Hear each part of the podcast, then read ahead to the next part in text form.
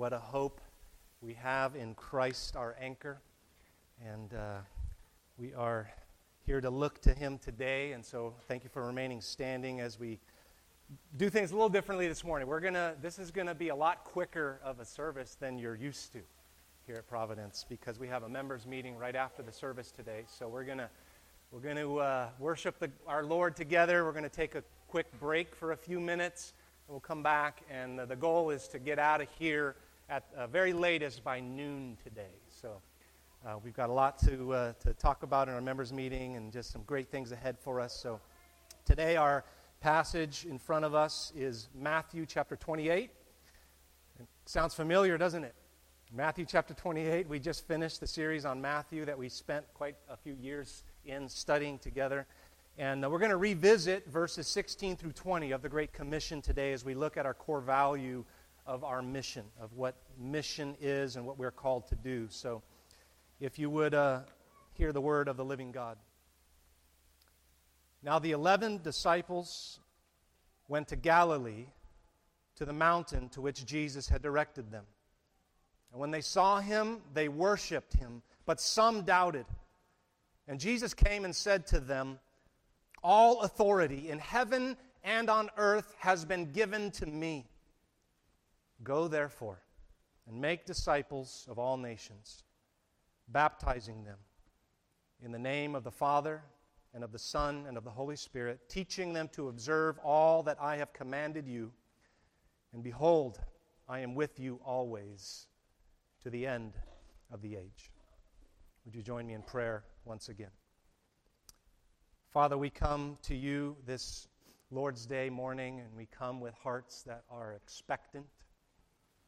We come, Lord, trusting you and your word, and we come asking you through the power of your Spirit to transform our hearts today, to change us once again today, to allow us by your grace to together take steps closer and closer to being more like Jesus.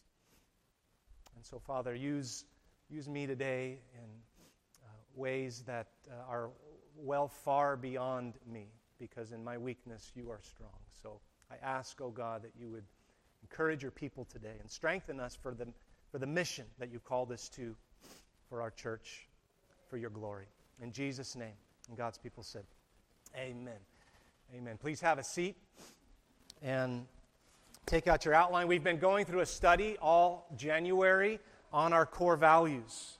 So we started the year off looking at worship, the core value of worship, and how God created us to be worshipers, but because of the fall, we end up worshiping everything else but him. Thus comes our next core value of the gospel of Jesus Christ, the good news of the life, death, and resurrection, and ascension, and glorification of Jesus Christ. He rules and he reigns, and he transforms us. It is the power of God unto salvation for all who believe. So worship and gospel, and then family, how the gospel then brings us into the family of God. We're adopted into the family of God, which means we have a Father in heaven, and now we have brothers and sisters. And today we come to our fourth core value that we really want to focus on, and it's our mission. That we actually have a calling. That we are sent by God into the world for a purpose. And we're going to look at what that purpose is. We're going to understand that God has saved us, and he saved us certainly from his eternal wrath that we deserve, that I deserve the eternal wrath of God, and he saved me from that, but then he's also saved us for something, for a purpose. What is the purpose? The purpose is mission. That's what he's called us to. So we're going to answer the question, three questions this morning. What is our mission? Secondly, why do we pursue our mission? And thirdly, how do we pursue our mission? And certainly we could go much even deeper than we're going to go through today, but we're going to hit, Lord willing, with the basics of the things that are on my heart. And so point number one, what is our mission? And as we answer that question, first we have to, in considering our text, think about who is the mission.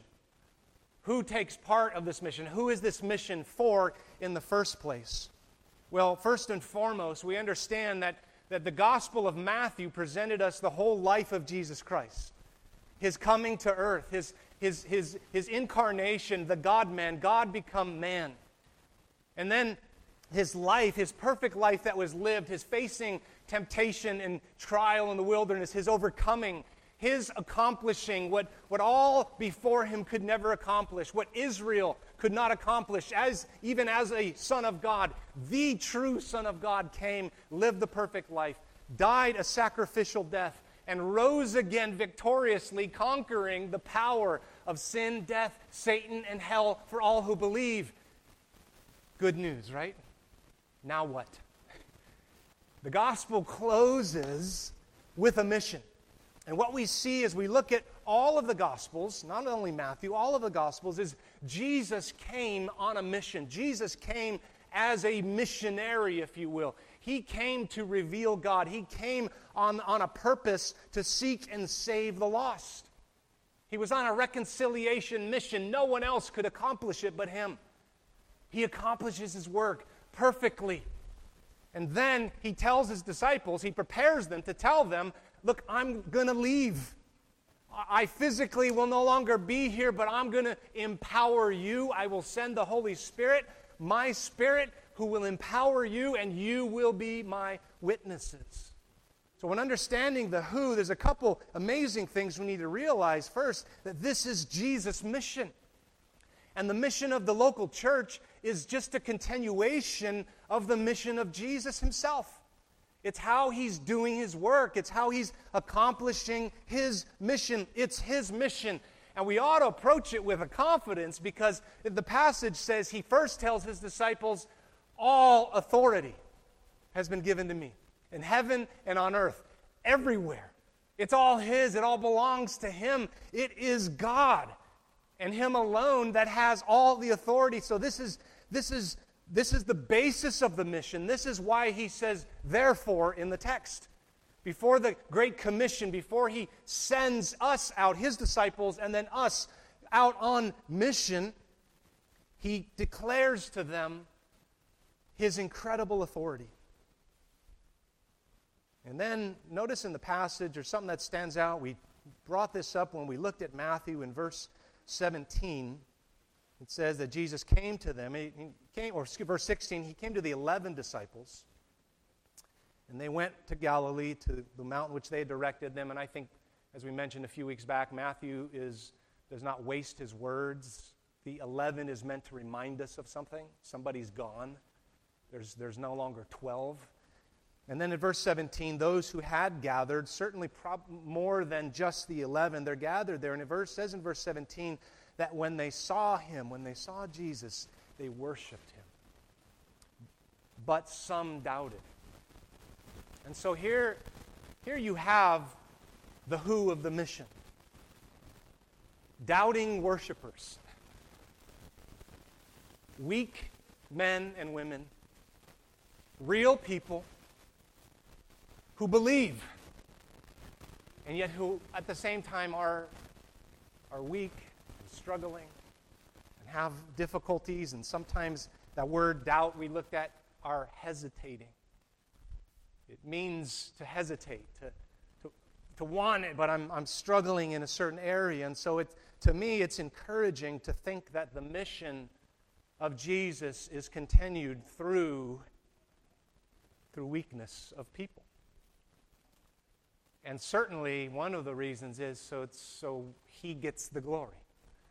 Anything that is accomplished on the mission, the praise goes to Christ and Christ alone. We don't get to pat ourselves on the back. We get to be thankful. We get to rejoice. We get to glorify him.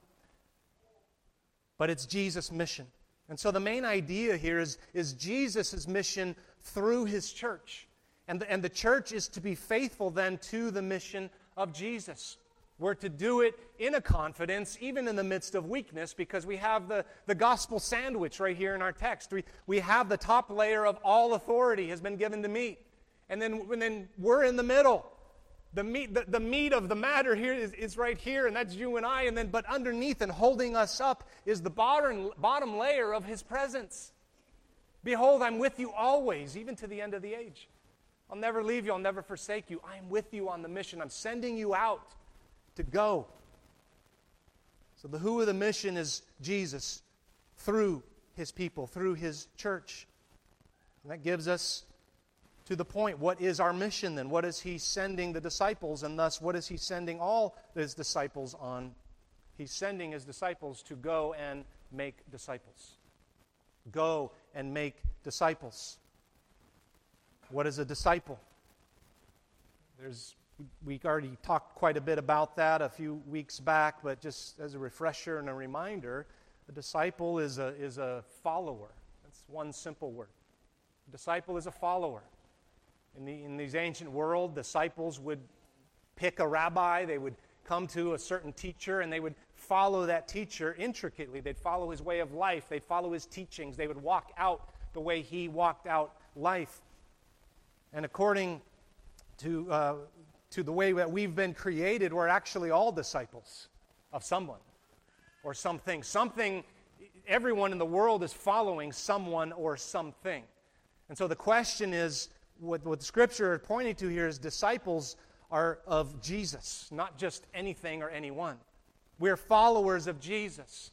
And the biblical definition insinuates that it's a believing disciple, believing in Christ, a follower. It's a learning disciple. It's someone who's constantly learning. So a simple definition is it's a learning, believing follower of Jesus Christ.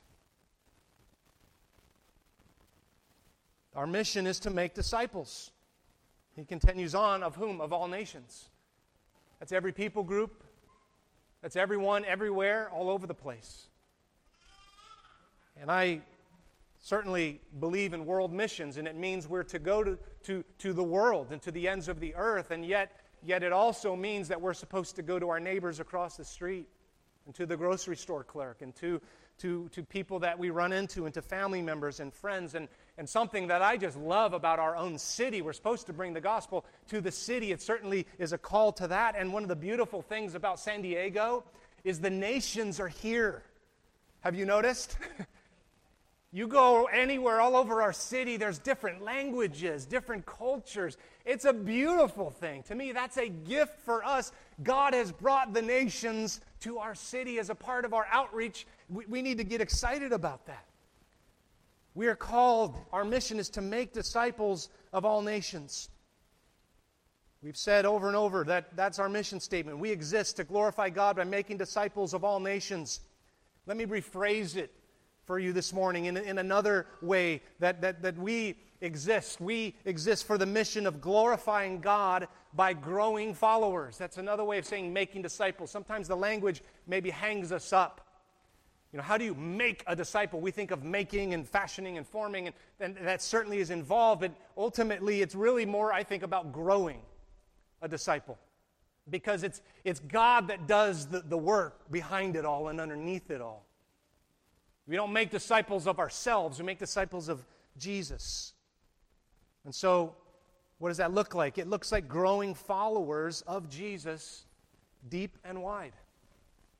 We grow deep in our knowledge and love of Christ. We go wide in our multiplication of sharing the efforts of making disciples all over the city and the world. This is our mission. It's simple, but there's so much underneath it, isn't there? There's so much that goes into this work of making disciples. And I think in order for us to be in a place where we're actually participating and active in the work of making disciples, we need a why. We need to understand the why. So why do we pursue our mission? Point number 2. Why do we spend time and energy and effort and money and resources and time into pursuing this mission? And my quickest answer and most absolute answer is it's for the glory of God alone. Is there any greater why than the glory of God? Is there anyone more glorious? Is there anyone more worthy than obedience to such a command? Is there anyone more worthy to point to in the midst of weakness and struggling, this doubting worshiper coming and saying, okay, Lord, I'm going to take a step forward in faith because I trust you, and that trust glorifies you. It doesn't talk of my greatness. It talks of your greatness, Lord, and what you do through people like us. So in light of the all authority of Jesus Christ, we do this work of making disciples. Why? For the glory of God alone. And then I have to pause and ask the question, okay, what glorifies God in His church? And certainly we could spend a lot of time talking about that, but I'm going to sum it up in these words. What glorifies God? Healthy growth. Healthy growth, and I'll add deep and wide. Deep and wide. It's got to be both. We grow deeper in love, we grow deeper in relationship, and we have to grow wide in multiplication and in replication and reproduction, if you will. Otherwise, we're not seeing healthy growth. It's important to understand our why, because mission is not just something I do, but it's part of who I am. When we look at our core values of worship, gospel, family, and mission, these aren't just things we do. These are things that we are. We are worshipers. We are gospelizers. We are family, and we are missionaries. This is our identity in Christ, to get it all in Christ. And God is all about the growth of His church. Again, we're saved from wrath, we're saved for works, for mission. We're saved for growth. God wants us to grow, church. Healthy growth. There is an unhealthy growth. There is such a thing. And, you think of cancer, right? That's an unhealthy growth, right? It's possible to grow unhealthy. Scripture speaks of it in certain ways. Usually it has to do with being tired, with weariness. Galatians 6:9, it says, "Let us not grow weary of doing good." And so there's this understanding that we can actually grow in weariness. 2 Thessalonians 3 tells us, again, "As for you, brothers, do not grow weary in doing good." "Consider him who endured from sinners such hostility against himself, so that you may not grow weary or faint-hearted." That's the constant temptation for us as doubting worshipers, is to get tired and to grow weary. It happens to us all the time, and Scripture's calling us to be careful of that kind of growth, because it's easy to let that grow in our hearts, isn't it? There's an unhealthy growth, but then there's a healthy growth, and it's all over the Scriptures. Just a few of them from the New Testament. In Ephesians 2:21, "In whom," speaking of the church, "the whole structure being joined together grows into a holy temple in the Lord." Colossians 2:19, "And not holding fast to the head, from whom the whole body, nourished and knit together through its joints and ligaments." You see the picture? Grows. The physical body growing with the growth that is from God. Some of you are saying, "I really don't want my physical body growing any more than it already has," right? This is the picture here is growing up from childhood to adulthood. This is the picture of the church, and what God wants is the church to grow up. This is why we're to desire the Word, 1 Peter 2:2, "Like newborn infants, long for the pure spiritual milk, that by it you may grow up into salvation." First, I skip 2 Thessalonians 1:3, "We ought always to give thanks to God for you, brothers, as is right, because your faith is growing abundantly, and the love of every one of you for one another is increasing." This language is all over Scripture. Growing, increasing, growing, increasing. 2 Peter 3:18, "Grow in the grace and knowledge of our Lord and Savior Jesus Christ. To Him be the glory both now and to the day of eternity." Growing up. This is the biblical picture. The word is oxano, and it's used several times. It's a passive word. And so even though we think of growing and working out, you grow your muscles, but that activity helps water the growth, but that growth happens. It happens, yes, because of a result of something, but there's something going on inside of you that God made, something that He triggered to make it work that way. And the same things happen in the church. Oxano, it's like a plant. It's the word that means to increase, to become greater, to grow in the knowledge of God, or to attain salvation. It's spoken of plants and trees and nature. Growth. It's the word used of the advancement of the gospel. Growth. It's like a tree. We plant seeds and we water and we nurture them and we just simply watch them grow. The growth isn't overnight, isn't it? It doesn't just happen automatically. It requires patience, it requires care, a nurturing environment. And in the same way, this mission of making disciples is something that requires that type of care. That's an ongoing process where we invest in the lives of people. We help them towards spiritual maturity in Christ. This is what the book of Ephesians calls us to in growing up. Look at Ephesians chapter 4 with me. Let me read a large section of it, verses 1 through 16, and I want you to look at the focus on growing up. He says, "I therefore, the prisoner of the Lord, urge you to walk in a manner worthy of the calling to which you have been called, with all humility and gentleness, with patience, bearing with one another in love, eager to maintain the unity of the Spirit in the bond of peace. There's one body and one Spirit, just as you were called to the one hope that belongs to your call. One Lord, one faith, one baptism.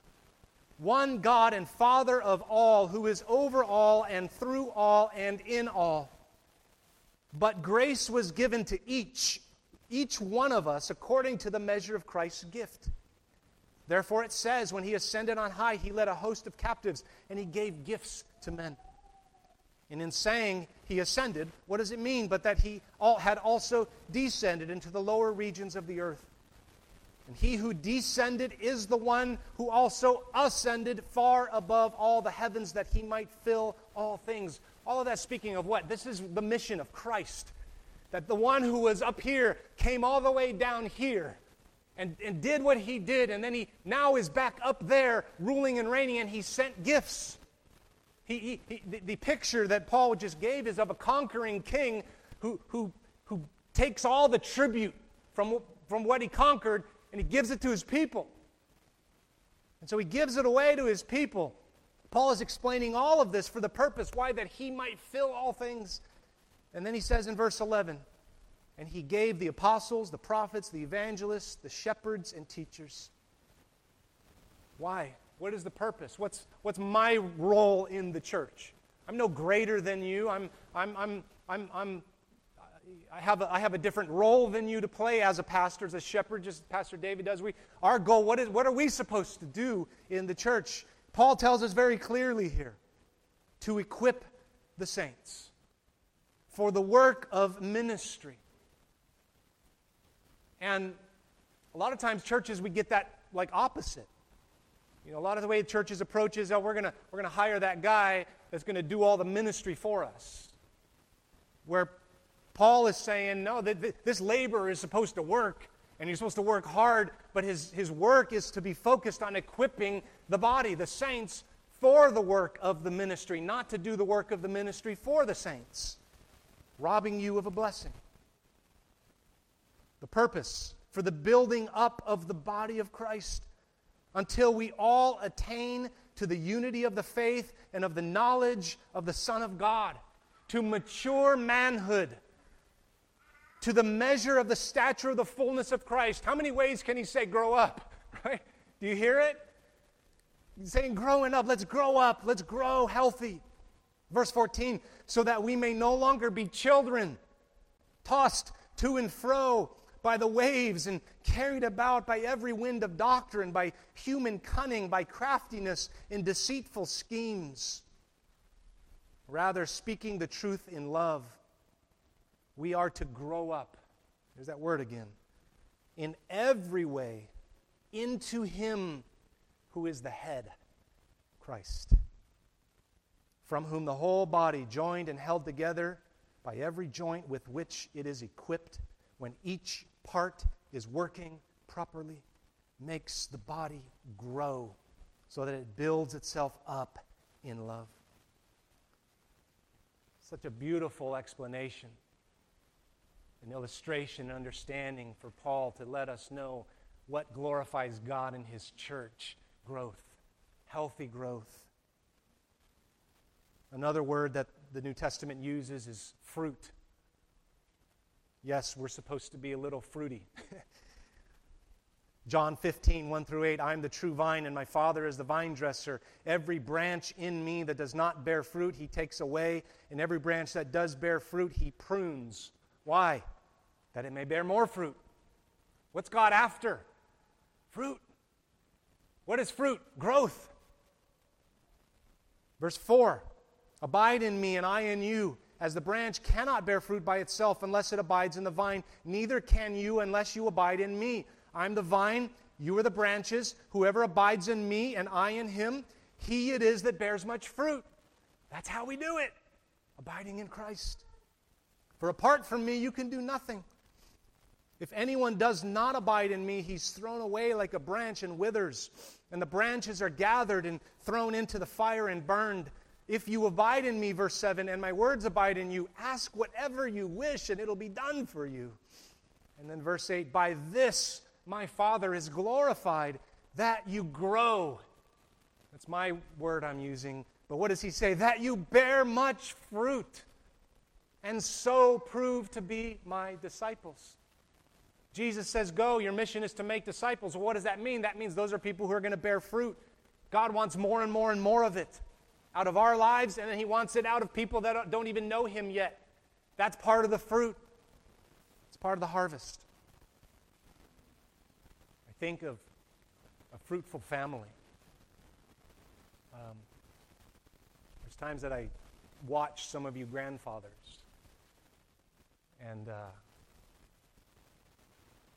I'm encouraged and a bit envious. My day will come, Lord willing. But I watch you, and I have this vision, like this dream of just sitting around my table one day with my wife and my kids and their kids and maybe even their kids, and just being thankful with God for God together, rejoicing and worshiping him together. And so when I think of fruit, that's what I think of. Picture the church that way. There's people of God, people that you have had a part in helping see fruit grow in their life, and all together around the table of the Lord, rejoicing, being thankful, lives changed, transformed people. It's real. This is what he's made us for.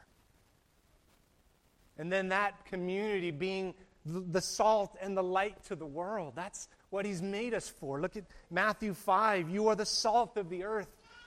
But if the salt has lost its taste, how shall its saltiness be restored? It's no longer good for anything except to be thrown out and trampled under people's feet.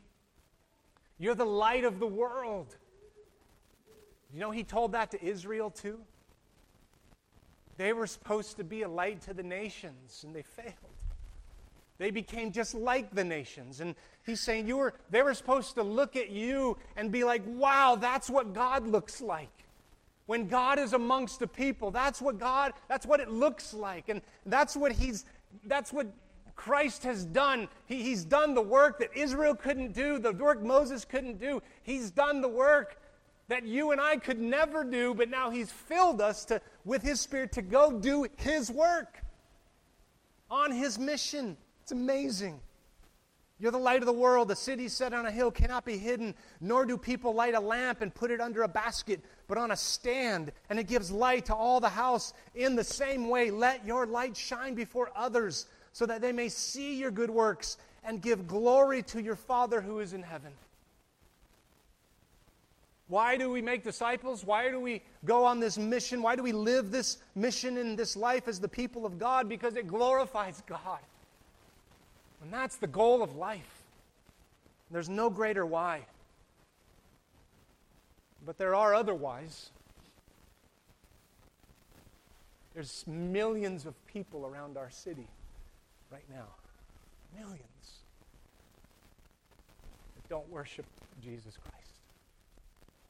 Do not treasure him. They can care less about him. And we might look at them because they have a smile on their face, or because they look like everything is all put together, and somehow think, well, they're okay.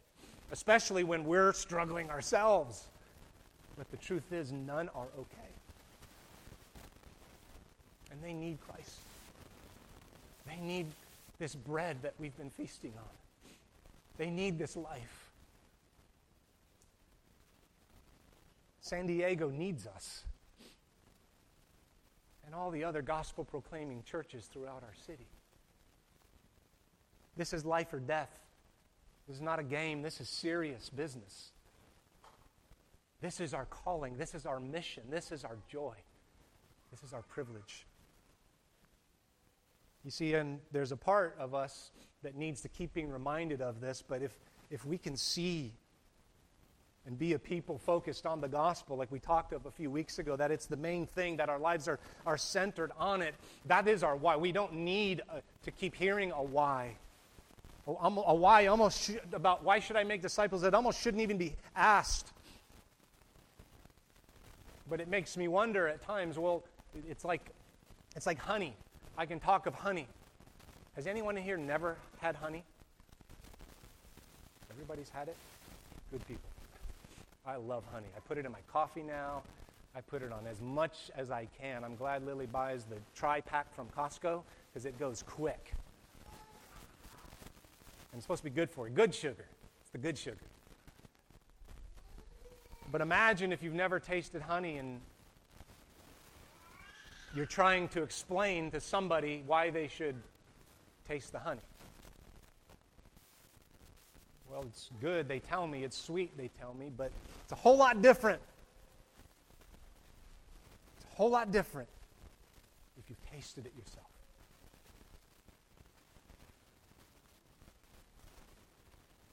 There's nothing sweeter than Jesus Christ. There's nothing more nourishing and sweet to the soul than Jesus. And so the call to make disciples should never be seen as this laborious thing, this drudgery. It's simply a call to share the honey. Share the sweetness. Taste it. Taste it for yourself. Have some more. Here, let me give you another spoonful, brother. Let me delight your soul a little more. Now, don't you want to go give it away? That should be the heart of the Christian. Because we've tasted the honey, we don't just know what it is, we've tasted its sweetness. This is why 1 Peter, when we read earlier, how we desire the pure milk of the Word. Why? Because verse 3 says, if you indeed have tasted that the Lord is good, you're going to want more. Psalm 34:8, oh, taste and see that the Lord is good. Blessed is the man who takes refuge in Him. Oh, church, what a delight it is to know God and to be known by Him. To know He knows everything about me. Everything. I don't want you knowing everything about me because you might not want to be my friend anymore. But God knows everything about me, and He loves me. He's not repelled by me. He draws closer to me. This is the sweetness of Christ. This is the sweetness of His work in drawing us to Himself and wanting to walk with us and telling us, I'm never going to leave you. I'm with you forever. Oh, taste and see that He's good. Oh, may He be your refuge. Blessed are the ones who take refuge in Him. This is why we pursue this mission. For the glory of the God who has brought sweetness of life to our souls. Thirdly, how? Let's just start to land the plane with how do we do this? And there's be more to say here in the coming weeks and months, but let me just say it's a process called discipleship. That's the process of making disciples, if you will, of growing disciples. One author says this is what it is. It's helping others follow Jesus by doing deliberate spiritual good to them. Because we hear that word and it can kind of cause us to back away a little bit. Like, what discipleship? That's too fancy. That's not quite a $10 word. That's like a $7 word, right? It's like a little bit intimidating, but I'm not sure what it is. But let me ask you this. Can you help someone else follow Jesus by doing something deliberately and of spiritual good to them? Can you pray for them? Can you send them a text of encouragement in the Lord, a scripture? Can you read the Bible together? Can you spend time together and just be there? Deliberate spiritual good to them. I was reminded this morning by Noe. Sent me a memory from like 4 years ago of a day that was a hard day for me. And I had to go up to LA and take care of some things that we were dealing with, and Noe came with me that day. I was going to spend it alone, and he just said he took the day off work just to be with me the whole day. And I was grateful. And that was deliberate spiritual good to my soul. It was discipleship.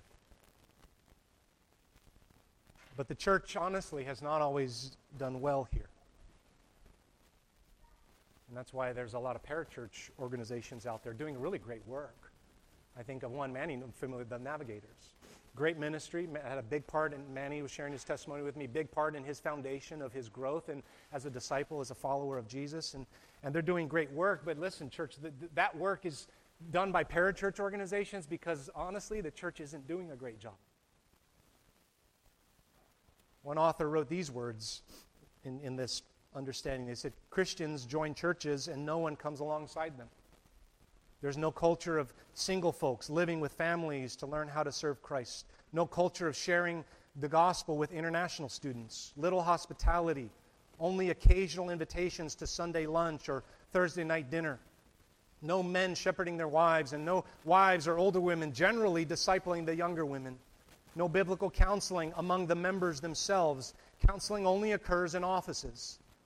No thought of going to a church where the style of music may not be your favorite, even though it serves others. No thought of helping a family or marriage in trouble.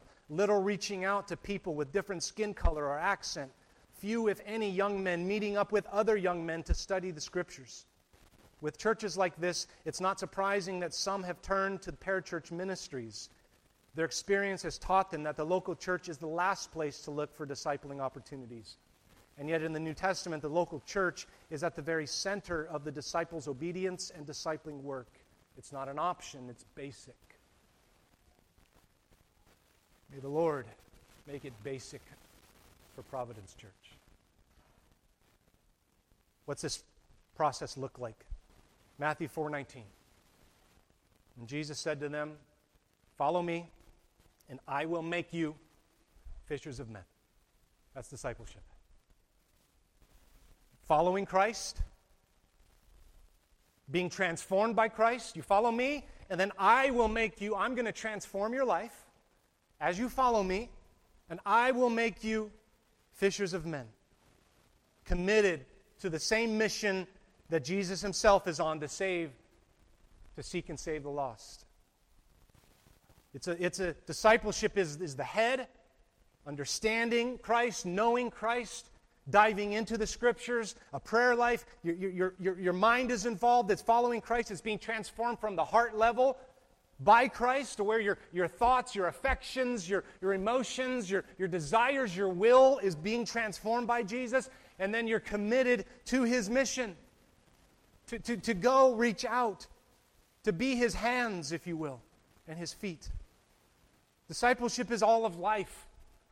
Sometimes there's parts of the process might involve a program, but usually that's how we think of it in church. It's a program, it's a class, it's a Bible study, and many people think of discipleship simply as that.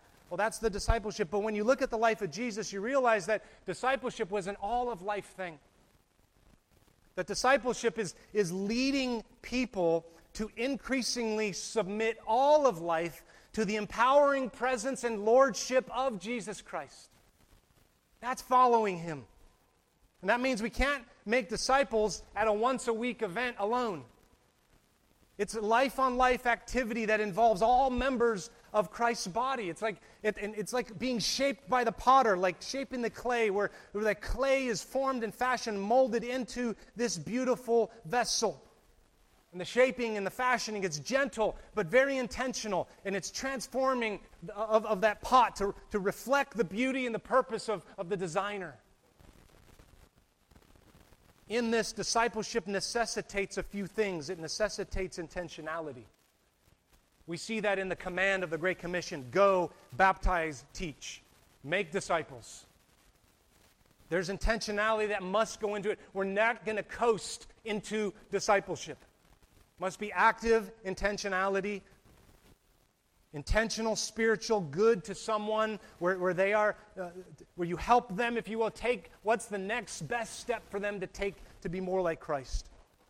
Intentionality in your family, practically, in your vocation, in your church, in things like considering what do you do with your spare time? How do you spend your meals? Could you spend a meal with somebody once a week or once a month for intentional spiritual good to them?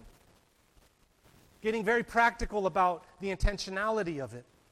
Having goals. Do you have any goals for 2024? And if you do, do they in any way involve discipleship?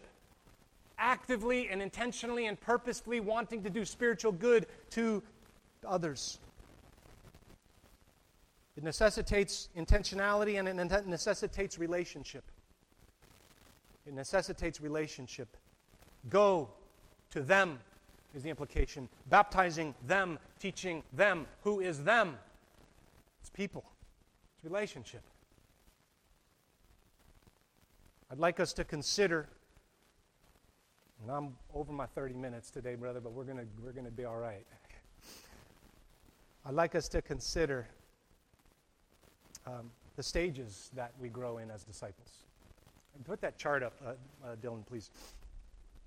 I don't even know if you can see that, but I'll have it on a link for you that you can see a little closer. But basically, we talked about this a few weeks ago in Matthew.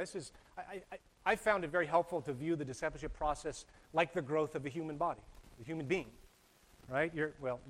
This one says dead, because Scripture says we're dead in, we wouldn't say we're dead, we're just not born yet. However, consider what Scripture says is that apart from Christ, you're dead in your trespasses and sin, and so you're dead, and then there's this point in time where God saves you. You're born again, you're regenerated, you're renewed, right? And what are you at that point in the discipleship process? You're a baby. You're an infant, and that stage is marked by a lot of things. There's a lot of ignorance, not unintelligence, but ignorance. You don't know yet. You don't know your Bible yet. You're learning, and you're and life is generally about you still, in a lot of ways. But you grow up and you begin studying the Bible, or you hopefully are part of an intentional discipleship process, and then you become a child. You grow up a little bit more.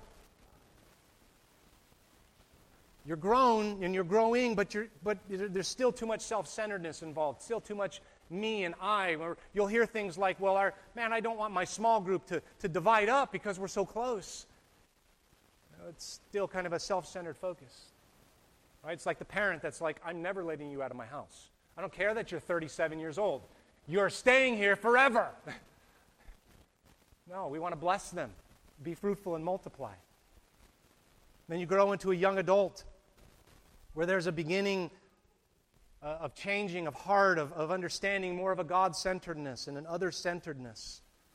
Become more centered on others, where a young adult in disciple, if you will, might say something like this, I wanted to go to the movies today, but I heard that, Anthony's in the hospital, and I'm going to go visit Anthony. There's a God-centeredness to him. There's this service that begins to happen. And then you grow, as you keep growing in Christ, the next stage would be to be a parent, which would be characterized by a deep intentionality, a reproducibility of your life, a strategic way of approaching life. It would look like this. I'm not only am I going to the hospital and not going to the movies, but I'm bringing Stephen with me. We're going together. Possibilities of how we go about these things are endless, but where are you on this stage? I would encourage you to consider that. We're actually going to ask you to take a survey on that as a part of our church family, so we can help you grow and so we can serve you better in the church. And let me also say this, that wherever you are on this stage of discipleship growth, none implies greater worth. A baby is just as much a part of your family as your young adult or your grown adult kids. There's no more value placed upon it. We're all part of God's family. And let me offer this, you younger ones, you kids or teenagers, even guys like William back there, Yeah, I'm talking to you, but you can be, you don't have to stay an infant. Sometimes actually even kids or teenagers, young adults can end up being more mature in Christ than a 40-year-old.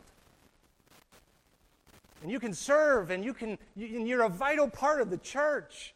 You don't have to stand in the background or stay in the shadows until you grow up. Your growing up is in Christ.